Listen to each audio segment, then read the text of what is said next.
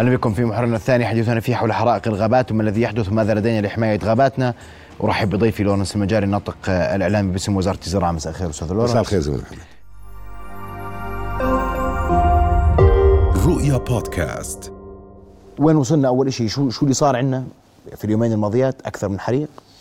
وشو الوضع اليوم؟ أول. شيء أول شيء مساء الخير هلا. محمد. إحنا بجوز هذا الحريق الأول في هذا العام. يعني وصلنا منتصف تموز وهذا الحريق الأول. إن شاء الله نسأل الله انه يكون هذا الحريق الأخير بإذن الله لهذا العام. زميل محمد إحنا في 2021 كان عندنا 500 آه، حريق سجل 500 حريق اليوم آه، 2022 كان 190 آه، آه، آه، حريق سجل. وهذا ضمن خطة اشتغلت عليها وزارة الزراعة على مدى العام الماضي. تنظيف الغابات إجراءات آه، آه، تنسيقية مع الأشغال ومع البلديات لتنظيف أطراف الطرق من الأعشاب إجراءات توجيهية وإرشادية. آه، آه، مجمل هذه الإجراءات أدت إلى انخفاض الحرائق. اليوم الحريق اللي بنشوفه اللي كان في منطقة وعره واللي شكلت له للأمانة لجنة تحقيق للوقوف على على على حيثياته. وكان في منطقة وعره وكان في ظروف شوية كانت حساسة آه، منعت من إنه التدخل في البداية لكن آه، للأمانة كان في دور كبير. ظروف وجود وجود ال- الحريق في منطقة منحدرة الانحدار فيها زاد عن آه، آه، 80% والحريق كان في بؤرة في داخل غابة وليس على أطراف الغابة وهذا ما شكك الوزارة واللي مع الوزير وجه مباشرة لتشكيل لجنة تحقيق لأنه مستحيل يكون في نار من داخل الغابة إلا إذا كان متنزه أو كانت آه، آه، يعني آه، فعل فاعل. فعل فاعل واعتداء مباشر يعني أنتم عندكم. شكوك إنه هذا الحريق تحديدا بفعل اليوم باشرت سواء كان اللجان المختصه بالتنسيق مع الأجهزة الأمنية بالبحث بهذا الموضوع وأيضا لجان مختصة لاحصاء ال- المساحة اللي قدرت حتى الآن بشكلها الأول حوالي 437 دنم حتى هذه اللحظة ال- التي احصيت تعرف تبقى أماكن بقايا النار وبقايا تمنع بعض الوصول إلى بعض الأماكن لكن الإحصائية الأولية من خلال المساحين حوالي 437 دنم هي التي آه، عليها أشجار. آه، آه، زميل محمد بجوز يعني حتى أتحدث أكثر عن الدور اللي قمنا فيه.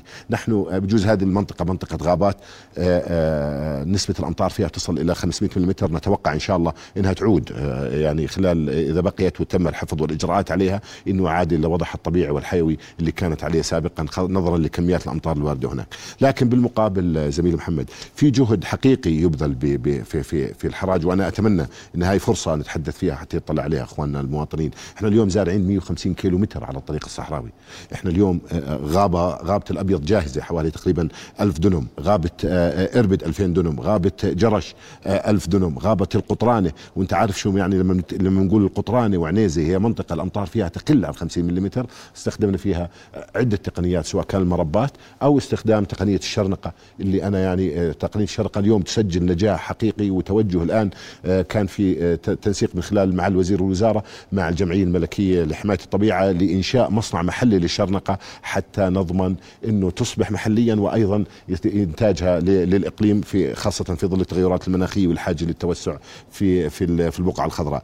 إيه إيه هذا جزء هذا غيض من فيض ينجز حقيقة إلى جانب الحصاد المائي اللي 63 حفيره سد والسنة هي عندنا 60 حفيره وسد واجراءات في إنشاء آه، غابات رعوية خاصة في في المناطق الصحراوية أيضا إحنا للتوسع خلصنا بهذا جرش وعجلون بس عشان أكون فاهم. هلا خلينا مشان اتحدث شوي إحنا في جزء إحنا أحيانا الإخوان يعني تتداول ال- ال- ال- الأطراف إنه مساله حريق وال- والثروة الحرجية مهدد اليوم في 450 ألف آه، آه، دنم آه، ال- 450 ألف دنم آه، المساحة الطبيعية يقابلها 400 ألف دنم غابات صناعية أنشئت وعملت عليها آه، وزارة الزراعة وجهد مستمر في الخطة الوطنية للزراعة المستدامة. آه، بالنسبة للحريق اللي في في غابات عجلون كما تحدثت هي كانت المنطقة شوي منحدرة، عملنا على مدى ثلاث أيام حقيقة جهد عظيم كان من خلال القوات المسلحة، سلاح الجو اللي مش فقط سرعة الاستجابة، كان في دور كبير للقوات المسلحة من خلال سلاح الجو بالتعاون والمرونة في في في تغيير استراتيجية العمل. يعني نتحرك صباحا. نتحرك لأنه كان الرياح تحرك ال- النار في في ساعات الصباح الأولى وتنتقل من مكان لمكان ومناطق وعرة. كانوا إخواننا في سلاح الجو في الدفاع المدني مرنين جدا بهذا بهذا الاتجاه. اليوم كان حوالي تقريبا 150 آلية لوزارة الزراعة تعمل آه، لأنه المنطقة وفق طبوغرافيتها كانت تحتاج إلى آليات خاصة. كان كوادرنا في إربد وفي جرش وفي عجلون وفي عين الباشا. أغلب الكوادر التحقت آه، بالمنطقة. لذلك كان في مجموعة من التراكتورات وتنكات الرش الخاصة والمحمولة وكل هذا الجزء آه، بالإضافة إلى جرافات لفتح الطرق وخطوط النار داخل المناطق الوعرة اللي ما قدر آه، يوصل لها أحيانا التنكات الخاصة بالدفاع المدني. جهد بذل على مدى اليومين الماضيات كوادر كاملة حقيقة كان هناك تشاركية مع كافة المؤسسات زميل محمد الحمد لله إنه نقدر نقول اليوم خلصت خلص يعني انتهى هذا الحريق ما زلنا في إجراءات ما تسمى إجراءات المراقبه ما بعد الحريق. ما بعد الحريق بيتم عملية التبريد. الآن لدينا في خطتنا اللي بنشتغل عليها لإجراءات ترقيعية للمكان وأيضا لأي منطقة تتعرض للحرائق.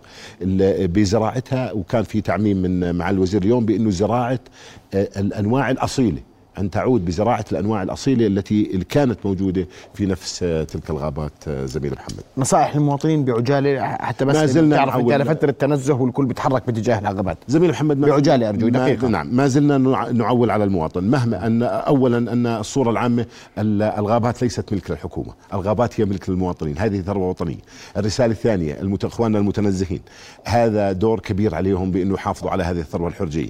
أيضا الإخوان المجاورين للغابات بأنه إنه التخلص من الأعشاب لن يكون من خلال آه، آه، إضرام الحرائق من خلال الحراثه إلى إلى هذا لهذه الأعشاب إجراء يجب أن يكون المواطن شريك مع الحكومة في حماية آه هذا آه هذه الثروة الوطنية التي تقل عن 1% من آه من مساحة المملكه الكرديه الهاشميه زميلي محمد. أشكرك كل الشكر ناطق اعلامي باسم وزارة الزراعة لونس المجاري على وجودك على لقطة الحريق ووجهت نصائح للمواطنين وكل الشكر على جهودكم اللي كانت مبذولة في جرى شعاع شكرا جزيلا لك.